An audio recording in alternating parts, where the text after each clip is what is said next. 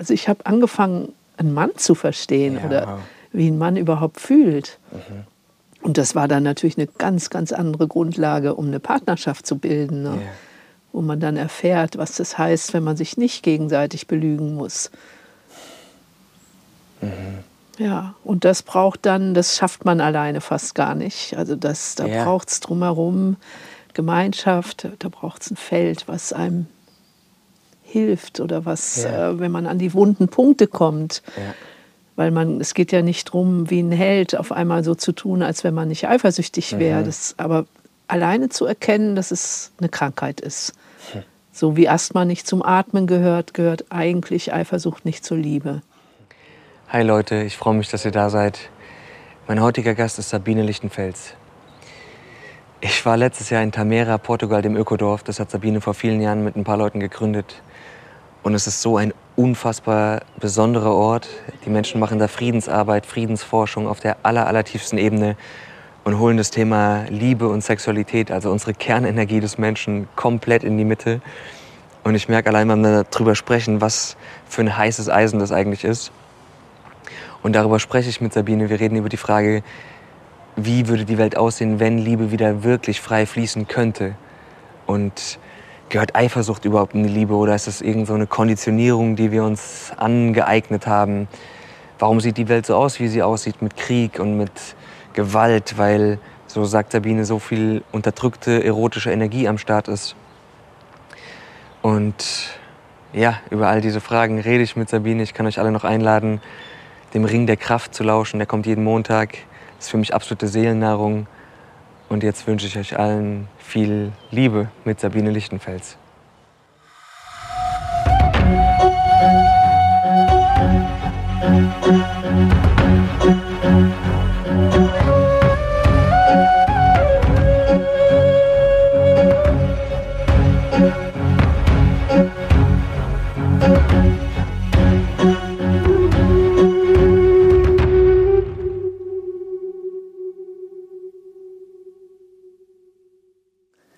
Sabine, danke, dass, dass wir uns hier treffen. Wirklich, ich. Ähm, hm. Wenn ich an dich denke, dann. Ähm, ja, ich bin auch total aufgeregt, ehrlich gesagt, weil ich habe äh, in diesem Jahr mit dir so tiefe Erfahrungen gehabt und geteilt. Ähm, das ähm, Listening to the Voice of the Earth in Tamera, wo bei mir so voll die Fenster aufgingen. ähm, ja, dieser, dieser Punkt, wo ich so gedacht habe, ey, wir, ich bin nicht nur auf der Erde, sondern ich bin die Erde. Ja, du toll. bist die Erde und Ja. so, wir sind eins. Ja. Das war bei der, mit der Susanne Fischer-Rizzi, das Seminar meinst du Ja, jetzt, genau. Ne? Ja, genau. Ja. Genau. Kann mich erinnern. Bevor wir kurz oder bevor wir über die Liebe reden, möchte ich dich fragen, wofür bist du dankbar? Insgesamt. Also, heu. Ich meine, Dankbarkeit ist für mich eines der größten Quellen für äh, die Gebetsforschung, ja, dass man überhaupt, ich bin dankbar, dass ich überhaupt auf dieser Erde sein kann. Ich bin dankbar, dass ich äh, immer wieder so eine tiefe Führung erfahre. Also, dass ich die Glaubenskräfte an die mögliche Heilbarkeit der Menschheit, sage ich immer gerne, lieber als der Erde, weil die Erde ist an sich so viel heiler, als wir denken, ja. Und dass ich da beitragen kann, dazu bin ich, dafür bin ich enorm dankbar. Ich bin dankbar für meine Führung, dass ich als 16-Jährige schon diesen einen, diesen, diese Eingabe hatte, dass ich mal ein Dorf gründen möchte, um zu zeigen, dass das Leben auch anders möglich ist. Und dann auch da die Führung, ne, dass ich dann 1978 gleich Dieter Doom kennengelernt habe. Das war ein existenzieller Moment. Wir haben uns die Hand gegeben und ich wusste, den kenne ich doch schon seit ewig. Und dass die Liebe so eine Dauer hat und eine Dauer findet, wenn wir der Liebe treu sind, dafür bin ich enorm dankbar, dass das Leben uns diesen Weg bahnt quasi, ja. Ich könnte ewig weitermachen. Ich bin dankbar für Ja. unseren Ort Tamera. Ich bin dankbar für meine Enkel, meine Kinder und das Leben.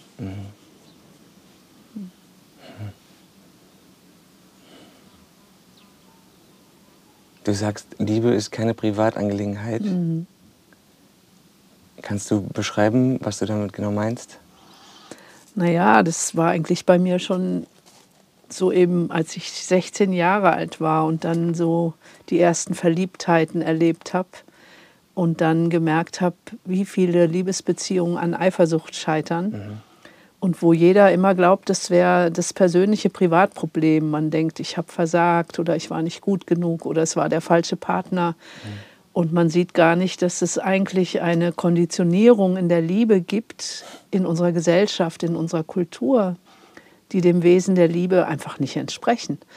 Und so würde ich sagen, fast alle rennen wie die Lemminge in dieselbe Sackgasse, sind geprägt von Verlustangst, von Eifersucht. Und man denkt in der Eifersucht dann auch noch, ich habe ein Recht darauf, dass der Partner gehört mir. Und wenn man sich überlegt, wie viel Wahnsinn da passiert, jetzt in diesem Moment, ne, wie viele Menschen leiden an Depressionen, an mhm. Krankheit oder mhm. machen Selbstmord oder bringen Partner um. Also wir haben viele solche Fälle, ne, wo mhm. man einfach nur mit Erschütterung sagen kann, wie ist es möglich, dass Menschen so blind sind und das Politikum da drin nicht erkennen. Mhm. Also dass wir eigentlich ganz neue soziale Verhältnisse schaffen müssen, wo Vertrauen und Wahrheit in der Liebe eben möglich ist. Mhm.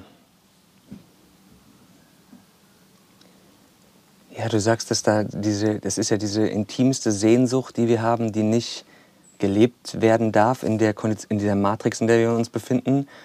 Und dann gibt es diese Ersatzbefriedigung in mhm. politischer, beruflicher, ideologischer Hinsicht. Mhm. Ähm,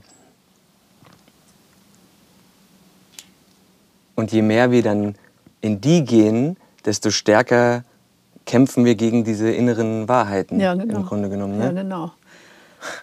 Also die, wenn man weil es so weh tut. Ja, weil es so weh tut. Wir haben alle eigentlich sowas wie so einen bestimmten Punkt, den hat man meistens schon in der Kindheit erlebt, ne, ja. wo man so enttäuscht war in der Liebe. Mhm. Und dann hat man das irgendwie so ummauert und gesagt, mhm. nie wieder, da darf nie wieder jemand ran. Und da kommt dann so ein Schwur. Und immer wenn Menschen da näher kommen und diesen ja. Punkt berühren, dann fangen wir an, uns zu verteidigen. Ja oder in Angriff zu gehen, ohne dass wir wissen, was wir da tun.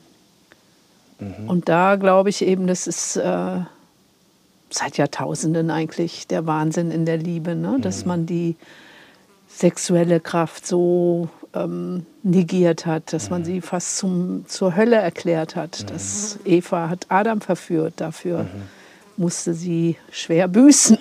Die wurden aus dem Paradies vertrieben. Was ja. für eine Wahnsinnsgeschichte. Völlig absurd, ja. Ja. Und wenn man dann überlegt, dass es Kulturen gab, wo die Sinnlichkeit das Heiligste überhaupt war, ja, ja. und wo, wo man es zelebriert hat, wo man, äh, wo die Sehnsucht nach Partnerschaft und Treue in der Liebe gar kein Widerspruch war zu dem freiheitlichen Fluss des Eros. Hm. Ja, als ich euer Buch gelesen habe, war das auch so, dass ich, aber ich habe gespürt, dass da so, dass, es, dass mein Herz schneller schlägt beim mhm. Dass ich nicke innerlich und gleichzeitig auch Angst kriege. Ja, ja.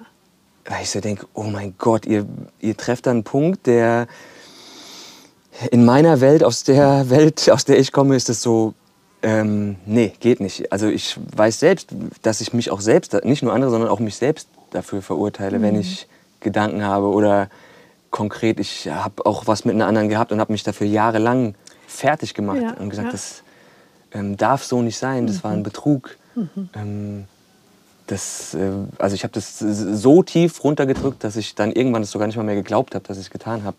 Tja. So. Ja, das ist unglaublich. Mhm. Also so weit ist das, dass man dann viele Sachen auch richtig verdrängt und sich gar nicht mehr bewusst ist, ja. was man da tut.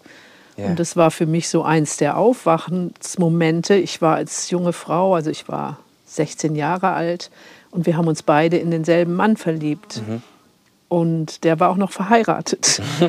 Und wir haben aber ein Glück erlebt für kurz, zu dritt, ja, ja diese, wo man plötzlich vom Leben geküsst wird. Mhm. Und ich weiß noch wie heute, wie wir dann im Zug standen und ich ihm gefragt habe, wie sagen wir das denn jetzt deiner Frau? Ja. Und die mochte ich sehr, das war mhm. eine ganz sympathische Frau. Und er hat dann gesagt, äh, das kann ich ihr nie sagen, das versteht sie sowieso nicht. Und das war für mich wie so ein Messerstich. Ich habe gedacht, wie, muss ich jetzt lügen? Darf ich jetzt nicht die Wahrheit sagen? Und das war für mich damals der Aufbruch, wo ich gemerkt habe, nee, dem Wahnsinn, den kann ich nicht mitmachen. Krass. Mhm. Mhm. Ja, wenn ich das bei meinen, ich habe ganz viele Neffen und Nichten, wenn ich so sehe, dass die, die verlieben sich und die, die also da, da ist es noch so bejahend, ja, ihr habt ein großes Herz, verliebt euch alle fünf Minuten. Ehrlich tue ich das auch. Ja. Ich verliebe ja, genau. mich auch alle paar ja, Minuten. Genau. Aber es gibt immer eine Kraft, die dagegen total kämpft und sagt, nee, nee, nee, ähm, das ist nicht okay. Ja. Mhm. Und da kommen wir an die heißesten Punkte in der Liebe. Ne? Die, ähm, wenn du dann, ich meine, ich habe meinen Partner, den ja. Du sprichst wahrscheinlich von dem Buch äh, und sie erkannten sich. Ja. Ne? Das ist ja unser mhm. letztes mhm. gemeinsames mhm. Buch. Und als ich ihn kennengelernt habe, damals 1978, da war ich selber auch, ich habe schon fast aufgegeben. Ich habe einfach gedacht, ich spinne mit meinen ganzen Sehnsüchten und Wünschen. Ja. Ich bin nicht normal, ja. Mhm. Und ich bin dann in die Sackgasse der Ehe gelaufen und habe dann mitbekommen, wie die Eifersucht die Liebe zerstört. Also mein Geliebter damals, der ja. war so wahnsinnig eifersüchtig, egal ja. was ich gemacht habe, dass er mich richtig in den Käfig sperren wollte. Mhm. Bis ich dann irgendwann gemerkt habe, äh, nee, so kann ich ihn irgendwann gar nicht mehr lieben. Ja. Ne, das, wo man das merkt, wie das die Liebe zerstört. Und dann habe ich Dieter Doom kennengelernt. Mhm. Und ich kann sagen, ich habe das erste Mal in meinem Leben einen Mann kennengelernt, der mir alles erzählt hat, wie es ihm geht als Mann, wenn er eine fremde Frau sieht, wow. äh, was das in ihm auslöst. Und da ich, wir waren da noch keine Partner. Ja. Und ich war so, was? Ach so ist es. Also ich habe angefangen, einen Mann zu verstehen ja, oder wow. wie ein Mann überhaupt fühlt. Mhm. Und das war dann natürlich eine ganz, ganz andere Grundlage, um eine Partnerschaft zu bilden. Ne? Ja. Wo man dann erfährt, was das heißt, wenn man sich nicht gegenseitig belügen muss. Mhm. Ja, und das braucht dann, das schafft man alleine fast gar nicht. Also das, da ja. braucht es drumherum Gemeinschaft, da braucht es ein Feld, was einem hilft oder was, ja. äh, wenn man an die wunden Punkte kommt. Ja. Weil man, es geht ja nicht darum, wie ein Held auf einmal so zu tun, als wenn man nicht eifersüchtig wäre. Mhm. aber alleine zu erkennen, dass es eine Krankheit ist. Hm. So wie Asthma nicht zum Atmen gehört, gehört eigentlich Eifersucht nicht zur Liebe. Und dann kann man den Heilungswillen entwickeln. Dann kann man gemeinsam schauen, wie, was ist zu tun, damit wir uns wirklich vertrauen können. Ja, und dass wir uns wirklich, wirklich zu 100 Prozent sehen. Ja, genau. So das Ding, auf dem ich sonst mein Leben lang verbringe, so ich versuche mich zu zeigen, aber es gibt so ein, ein zwei Prozent, die ich doch, doch für mich geheim halte. Ja. Und und jetzt so in den letzten paar Jahren, auch durch dich und das Seminar, merke ich einfach, da liegt für mich so ein Schatz begraben, in dem, in dem ich äh, auch eine Angst erstmal, wenn ich über diese, dieses Ding drüber gehe und mich zeige mit dem, was ist, mit dem, was in mir ist, mhm. mit 100 Prozent, mhm. da, dann ist das, ähm, ja, wie sagst du so schön, äh, äh, ähm, Gesehen werden ist geliebt werden? Ja, genau. Gesehen werden ist geliebt werden. Das ist so eine tolle Erfahrung. Ja, das, und mhm. fast immer ist davor so eine Angstbarriere. Ne? Ja, ja. Und wenn man dann merkt, das ist ja nicht nur bei mir so, das ist ja, ja bei allen Menschen so. Wir überschreiten ja eine, eine gesellschaftliche Norm, eine Hürde. Ne? Das war auch schön im Seminar zu erleben, wie mutig du da in die Selbstoffenbarung gegangen bist und mhm. deine Partnerin war im Raum, ne? das mhm. war mit bestimmt ein Punkt, wodurch ihr euch beide mhm. so gehalten gefühlt habt. Ne? Total. Ja. ja, total. Ja, allein wenn wir jetzt drüber reden, merke ich, wie parallel so ein Schamfilm so ein bisschen hochkommt, der so sagt, ah, vielleicht sieht es meine Partnerin dann, ähm, also immer noch. Wir mhm. reden zwar schon offen darüber, aber es ist immer noch so dieses, ähm, es ist irgendwie nicht okay, dass ich solche Gefühle habe oder ja, so in mir. Ja, ja das, das ist, ist, ja, das ist krass. Das ist wirklich krass. Das ist richtig tief, ja. ja. Und daran scheitern so viele Beziehungen, weil man mhm. sich dann eben doch nicht die Wahrheit sagt und weil man dann anfängt zu lügen. Ja. Wenn wir mal jetzt schauen würden, wie viele äh, Menschen fremdgehen ja, und es ihren Partnern nicht sagen, ja. oder viele sagen sogar, machen ein Abkommen und ja. sagen, okay, mach du, was du willst, aber ich will es gar nicht wissen. ja. Und so kann ich mir gar nicht vorstellen, wie denn dann wirklich diese Treue entstehen kann, nach mhm. der man sich so sehnt. Und das ist für mich eine meiner Erfahrungen, wo ich so gerne anderen Mut machen möchte, mhm. dass die Verlustangst kommt. Und dann muss man gemeinsam gucken, wie man da durchgeht. Ne? Mhm. Und wenn dann aber der Partner sich in eine andere Frau verliebt und dann die Erfahrung macht und ich nicht mit dieser Bratpfanne und der Eifersucht reagiere, mhm. wie tief das dann wird und wie der Eros dann immer oh. schöner, immer voller, immer umfassender wird. Ne? Mhm. Also das, ich kenne wenig monogame Paare, wo der Eros nicht irgendwann versiegt. Ja. Aber Partner, die wirklich die freie Liebe versuchen zu leben, mhm. da kann ich sagen, der Eros fließt weiter. ich meine, ich bin jetzt 67 ja. und das ist natürlich verändert sich das alles, aber ja. ich führe ein durchaus erotisches Leben, würde ich sagen. Mhm. Ja. Hm. Bist du aber noch eifersüchtig oder? Nee. Also Eifersucht, nee, ich glaube, mhm. das bin ich nicht mehr. Nee, nee im, also im Gegenteil. Es, ist, es gab Momente jetzt, äh, wenn ich Frauen gesehen habe, die mhm. irgendwie. Sehnsucht hatten, mal nach einem sexuellen Abenteuer. Und ich wusste, dass äh, mein Partner mit Sicherheit dieser, dieser Frau würde ihm gefallen. Dann habe ich ja. oft richtig vermittelt, habe gesagt, wow. hey, ich kann dir jemand empfehlen, der ist wirklich gut. das ist normal fast nicht ja. vorstellbar. Ne? Und nee. trotzdem kann ich sagen, es ist eine Wahrheit, die ich erfahren habe und die einfach wunderschön ist. Ja. Und dafür ist so ein entscheidender Schlüssel aber, dass man, weil ich komme jetzt aus so einer Welt, wo man dann alleine sich mit den Themen beschäftigt. Ja. Ähm, die Stimme kommt immer, ja, das ist unser Privatproblem. Ja.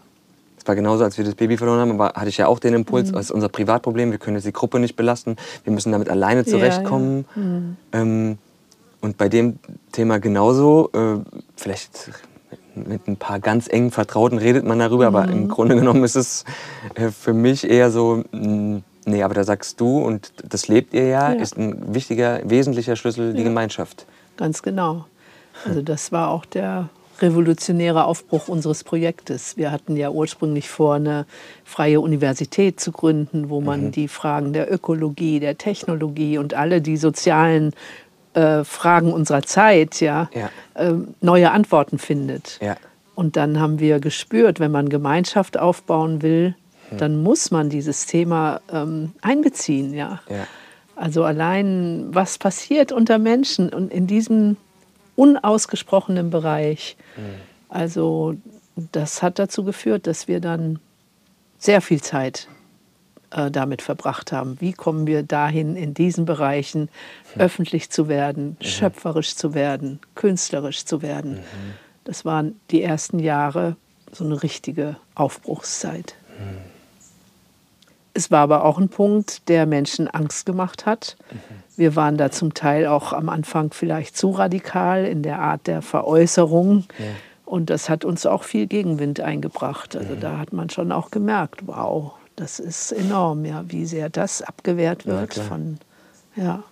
Hm. Und jetzt langsam, langsam sickert es durch. Ne? Man merkt das Buch und sie erkannten sich. Mhm. Oder auch mein anderes Buch damals, Weiche Macht, mhm. wo dann doch immer mehr auch positive Resonanz kam. Ne? Ja. Mhm. Also ich denke irgendwie, die Zeit ist reif viele merken ja auch, dass es so nicht weitergehen kann. Ja, wir müssen ja ganz neue soziale Strukturen schaffen, neue ja. Formen des Zusammenlebens. Ja. ja. Ja, vielleicht hat Corona auch, also bei mir auf jeden Fall äh, geholfen, mich mehr zu trauen, mich diesen Fragen wirklich jetzt zu stellen. Vorher habe ich zwar gespürt, es, die Welt ist so, wie sie aufgebaut ist, ist nicht in Ordnung für mich. Aber man, ich konnte es besser verdrängen und jetzt ist mhm. so, es, kostet mehr Energie, das zu verdrängen, als das wirklich anzugucken. so ist es. Ja, es ja, so, so offensichtlich ist. ist. Es. Ja, klar. Mhm. Ja.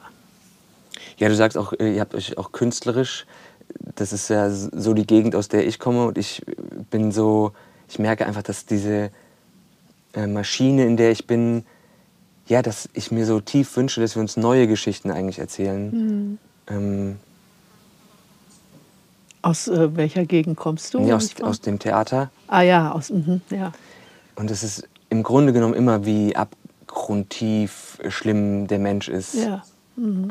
Ähm, und Ist ja irgendwo auch wichtig und auch wahr, ne? Ja. Man, muss, man kann es ja nicht verdrängen, aber eben diese andere Seite, ne? wo geht's hin? Was für eine Vision Ja. haben wir? Ja, Ich habe früher viel mit Theater gearbeitet Mhm. und habe immer gemerkt, dass die negative Seite viel leichter ist darzustellen, Ja. als wirklich, äh, was ist der schöne Mensch oder Ja. was ist die heile Form der Liebe. Ne? Ja. Das ist Arbeit. Das, Ja.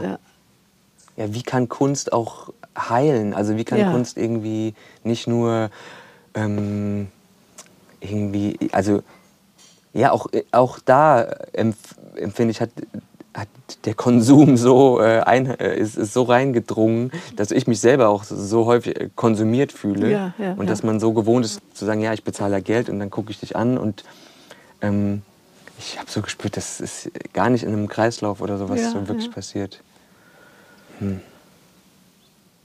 Ja, toll. Wir müssen Theaterstücke entwickeln, die Ja. revolutionäre Kraft in sich haben. Ja. Das, ja, ich meine, wenn man überlegt, bei den Griechen, das Theater Mhm. hatte eine enorm Kultur, kulturbildende Kraft. Total, ja. Und wenn man jetzt bei uns, ich finde, sowohl die Musik als auch die Malerei, alles Mhm. ist irgendwie so geprägt von diesem Untergangsszenarium. Mhm. Ne? Und jetzt ist die Frage, kommen die ersten feldbildenden Kräfte, die mit Hilfe der Kunst Ja. wirklich sich auf die Heilung konzentrieren? Ja, ja.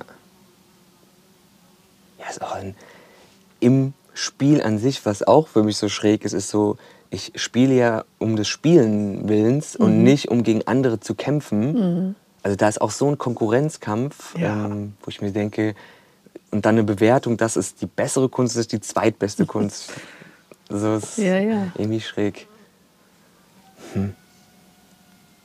Vergleich, Konkurrenz, ne? das sind alles die prägenden Formen, die aus dieser Matrix des Krieges kommen. Und Ja. die haben wir mit der Muttermilch aufgesogen. Ja, total. Und da jetzt neue Muster zu entdecken Ja. und sich wieder mit den universellen Kräften zu verbinden und zu gucken, was heißt denn das? Ich bin ein kosmisches Wesen, ich bin Sohn oder Tochter dieses Erdenraumes, ja, Ja. Eines sinnlichen Raumes. Ich Ja. meine, im Jenseits können wir dann noch genug als Lichtwesen rumtanzen, aber Ja. jetzt haben wir doch Ja. Raum, Zeit, Sinnlichkeit geschenkt bekommen. Paradies ist das hier. Paradies. Für mich ist es Paradies. Ja. die Vögel, die Bäume. Es ist einfach, es ist, es ist ein Wunder eigentlich, wo wir hier sind. Ja. Und dein Partner sagt, die Umweltkrise ist eine Folge der Innenweltkrise. ja, ne? genau. Ja, das stimmt auch so. Ähm, das heißt, so diese ganzen, wenn es dann politische Maßnahmen oder Vorschläge gibt, dann sind die ja nicht wirklich von innen gefüttert, Mhm. meistens. Ja, wir richten unseren Blick meistens so sehr nach außen, Mhm. dass wir diese inneren Krisen gar nicht wirklich wahrnehmen und wollen dann immer im Äußeren die Sachen flicken. Ja. Aber wenn wir nicht an die Ursachen kommen, dann können wir noch so viel im Äußeren flicken. Es funktioniert eben nicht. Ne? Ja. Und ich meine, wo du ihn erwähnst, der war ja damals in der Studentenbewegung richtig bekannt mit seinem Buch Ja. Mhm. Der Mensch ist anders, Angst im Kapitalismus. Und er ist ja, war ja Studentenführer in der Revolution und hat auf einmal gemerkt, dass dieselbe Korruption unter den Genossen stattgefunden hat wie im äußeren System. Ne? Und das hat ihn ja damals bewogen, äh, wirklich aus allem auszusteigen und zu sagen, nee, wir müssen ganz woanders ansetzen. Ja. Und dann hat er auch viel Gegenwind bekommen. Ne? Das war von Kirche, von, ja, von überall eigentlich. Ja.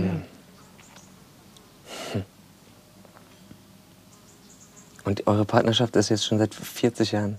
Ja, Also wie gesagt, wir haben uns 78 kennengelernt und auch schon ein erotisches Verhältnis gehabt und so wirklich die Partnerschaft, Ja. da haben wir uns Zeit mitgelassen. Ja. Und dann irgendwann war es klar, dass wir Ja, weil das ist so, das ist, jetzt wieder, jetzt kommt sofort so ein Ding, es ist entweder Partnerschaft oder es ist äh, freie Sexualität.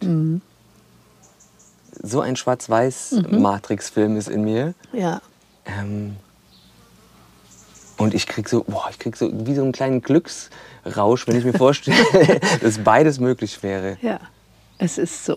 Es ist unglaublich, wenn man das begreift, wie wir da gebrainwashed sind Ja. und was für eine Freiheit entsteht, wenn man merkt, wir werden von selbst in unsere Partnerschaften geführt, in die Tiefen geführt, wenn wir im Vertrauen bleiben. Und wie gesagt, ich kann nur sagen, ohne die freie Liebe hätten wir nicht die Tiefe im Eros gefunden, wie wir Ja. sie gefunden haben. Und dieses Entweder-Oder, das ist uns antrainiert worden. Ja. Und dann ist die Ehe auf einmal der einzige Ort, wo Eros erlaubt ist. Ne? Das ist wie wenn man das Wasser einsperrt. Das, äh, und dann wird es auch gewalttätig. Also wie viel Gewalt kommt aus unterdrückter erotischer Energie? Das ist ähm, erschütternd, wenn man das mal zur Kenntnis nimmt. Ja. Ja. Ja, Wie also du meinst, wenn, Misshaltung, Misshandlung und Folter und alles die Folgen ne? von unterdrückter ja. Energie. Also wenn die Liebe wirklich, wirklich frei wäre, dann wäre das der Schlüssel zum Frieden. Das ist mein Glaube, ja. Ja. Mein Credo, mein Glaubensbekenntnis. Und dann aber zu merken, die Liebe hat durchaus ihre eigenen Gesetze. Ne? Die ist nicht beliebig, sondern die hat eine ganz klare eigene Funktionslogik. Und wenn wir der treu werden, wenn wir da wahr werden, dann führt sie in alle Bereiche in Richtung Heilung. Das ist eigentlich für mich der Systemwechsel, um den es geht. Und da können durchaus, manche Paare entscheiden sich für die Monogamie, andere fürs Zölibat. Also das geht, gibt da keine festen Regeln, das ist je nach Wesen. Ja. Nur Wahrheit, das ist, glaube ich, zentral. Und man muss sich selber kennenlernen. Also wenn man, ich denke immer, ich kann doch gar keinen anderen Menschen lieben, wenn ich mich selbst nicht liebe. Und dann merke ich, ich kann mich selbst aber auch nicht lieben, wenn ich nicht meine universelle Quelle kennenlerne. Ja, das ist also der Unterschied zwischen Ego und dem wirklichen Selbst, dass wir das überhaupt zur Kenntnis nehmen. Ja. Ja.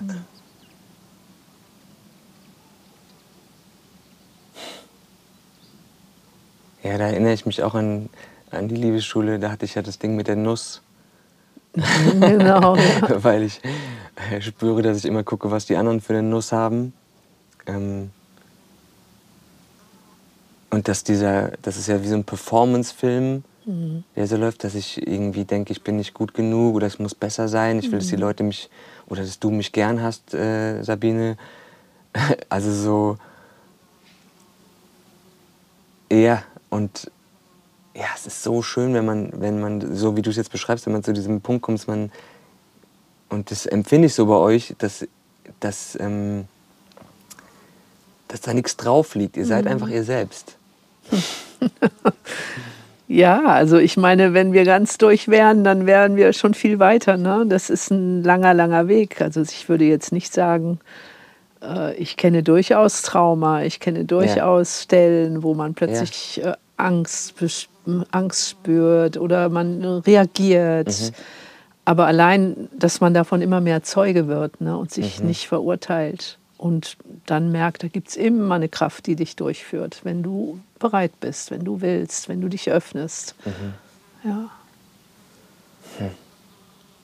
Und da ist für mich halt auch so ein politisches Statement, dass ich glaube, dass wir gezwungen werden vom Leben, ganz neue Gesellschaftssysteme zu entwickeln, ne, wo wir nicht mehr diese Mammut-Imperien haben, sondern wo sich kleine dezentrale Modelle entwickeln, Ja. wo Transparenz da ist, wo man sich zu Hause fühlt. Ja. Ich meine, die Partnerschaften, die müssen ja alles abfangen in dieser anonymen Welt. Und das ist doch, kann doch kein Mensch auf die Dauer Ja. Also die müssen die religiöse Sehnsucht erfüllen, die müssen eigentlich alles erfüllen. Ja.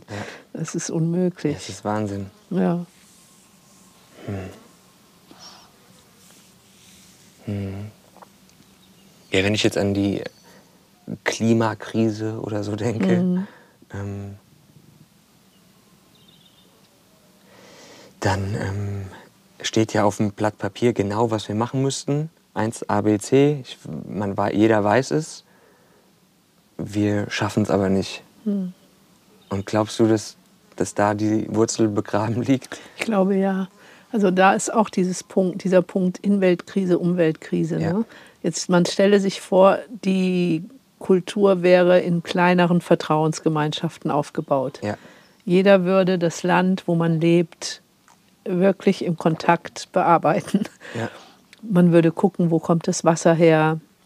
Ähm, man ja. würde dafür sorgen, dass das Wasser in den Erdboden sinken kann mhm.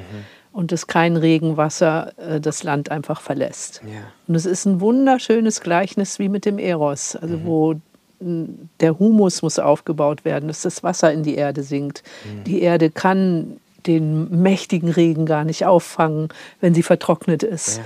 Und man stelle sich das jetzt vor unter Mann und Frau. Humus ist das Vertrauen. Mhm. Und das sexuelle Verlangen des Mannes kann nur von der Frau beantwortet werden, wenn sie sich ähm, beheimatet fühlt oder sicher fühlt. Ja. Ne? Ja. Und das Wasser wird auch gewalttätig, wenn es gestaut wird. Mhm. Und so ist es mit dem Eros. Mhm. Und da ist immer die Inwelt- und Umweltkrise, das hängt so enorm zusammen. Mhm. Und es gibt ja unendlich viele Klimakonferenzen. Ne? Dabei ist es im Grunde so einfach, was wir mhm. tun müssten. Es ist tatsächlich so. Also ja. es ist fatal. Mhm. Mhm.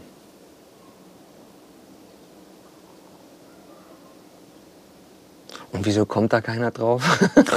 also so, ist es das, was wir am Anfang sagen, weil es so weh tut? Ich, ich glaube, die Hypnose ist so mächtig. Es, ich hab, ähm, hatte jetzt gerade wieder so eine Visionssuche, wo ich dann ähm, eine ganze Gruppe begleitet habe und wir sind dann jeder für uns allein in der Natur und man nimmt so seine Kernfragen mit.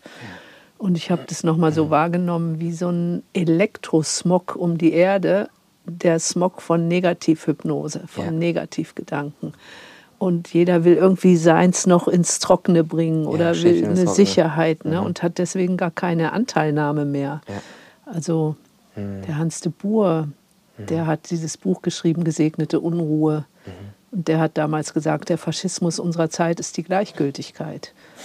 Und jetzt rüttelt es an immer mehr Türen. Es, äh, es muss was passieren. Ich glaube, wir sind mitten in der Apokalypse. Und dann gibt es aber auch diese Positivbeispiele, da weiß keiner was von. Das ist nicht bekannt, ne? wie jetzt spontan fällt mir der Rajendra Singh ein aus. Indien, der äh, das Wasser beobachtet hat und ähm, der war ursprünglich Arzt und dann hat ihm einer im Dorf gesagt, wir brauchen dich nicht als Arzt, wir brauchen Wasser. und bring uns das Wasser, du kannst es ja. bringen. Und dann hat er äh, sieben Flüsse wieder zum Fließen gebracht in Indien, ja. indem er Gemeinschaften zusammengerufen hat, indem er das Land bearbeitet hat. Also es, warum tun wir es nicht? Ich glaube, weil wir alle ganz schön hypnotisiert sind ja. von der Hypnose der Angst. Mhm.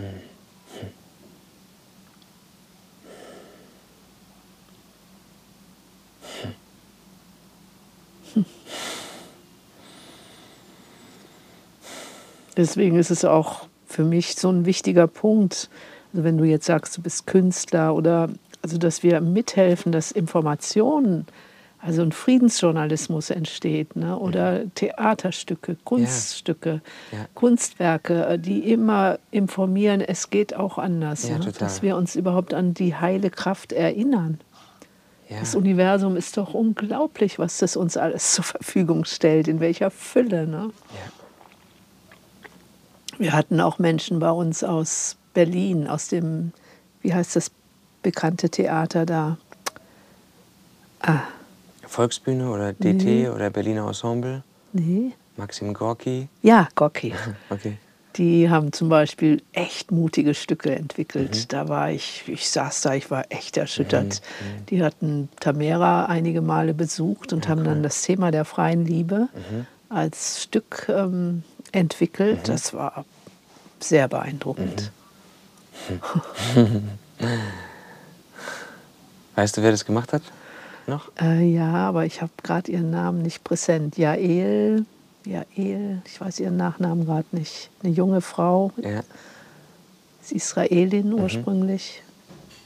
Mhm. Ja. Ja, ich, ähm, ich meine auch das, was ich jetzt hier mit dir mache, ist so, ich habe gar keine, wenn mich Leute fragen, was ich hier mache, ich kann es gar nicht wirklich in Worte packen. Und ich komme mir manchmal auch noch so ein bisschen schräg vor, dass ich überhaupt hier sitze.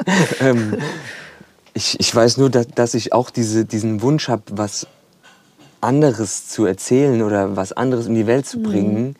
ähm, als das, was ich so die letzten Jahre hauptsächlich getan habe. Ja, das hast du mir ja im Brief geschrieben. Das fand ich so schön, dass ich ge gewusst habe, ja, die Zeit nehme ich mir, weil man spürt dir an, du bist in so einer Aufbruchskraft. Ne? Und auch deine Freundin, also du hast da schon eine wunderbare Frau an deiner Seite. Und ich meine Anteilnahme will immer, dass ihr durchkommt. Ne? Das ist ja. wirklich, ja. Ich danke dir, Sabine. Magst ja. du noch irgendwas, äh, noch irgendwas teilen, sagen? Ist dir noch was auf dem Herzen? Ich wüsste jetzt nicht. Aber ich danke dir wirklich von Herzen, dass du die Zeit für mich genommen hast. Ja, danke. Ich stehe jetzt kurz vor einer Reise nach Kolumbien wow. und nach Brasilien. Die wird dann auch existenziell. Ja. Ne? Und das ist auch vielleicht das auch noch, dass wenn man das merkt, dass Menschen, die wirklich in Kriegsgebieten leben, die mhm. alle Menschen verloren haben durch Mord, durch Totschlag mhm. und die durch alleine durch dadurch, dass wir an diesen Gedanken arbeiten, so eine Aufbruchskraft und bekommen, ne? dann merkt man, ich darf nicht mehr schweigen. Ja. Also man muss irgendwie seine Stimme erheben, wo immer man kann mhm. und sich für die Wahrheit hinstellen. Mhm. Ja, danke für deinen Mut und mögest du erfolgreich deinen Weg gehen. danke. Und Tamera für dich eine Kraftoase werden. Total. Tamera ist, ist regelmäßig in mir drin. Schön. Wirklich. Hm. Dankeschön.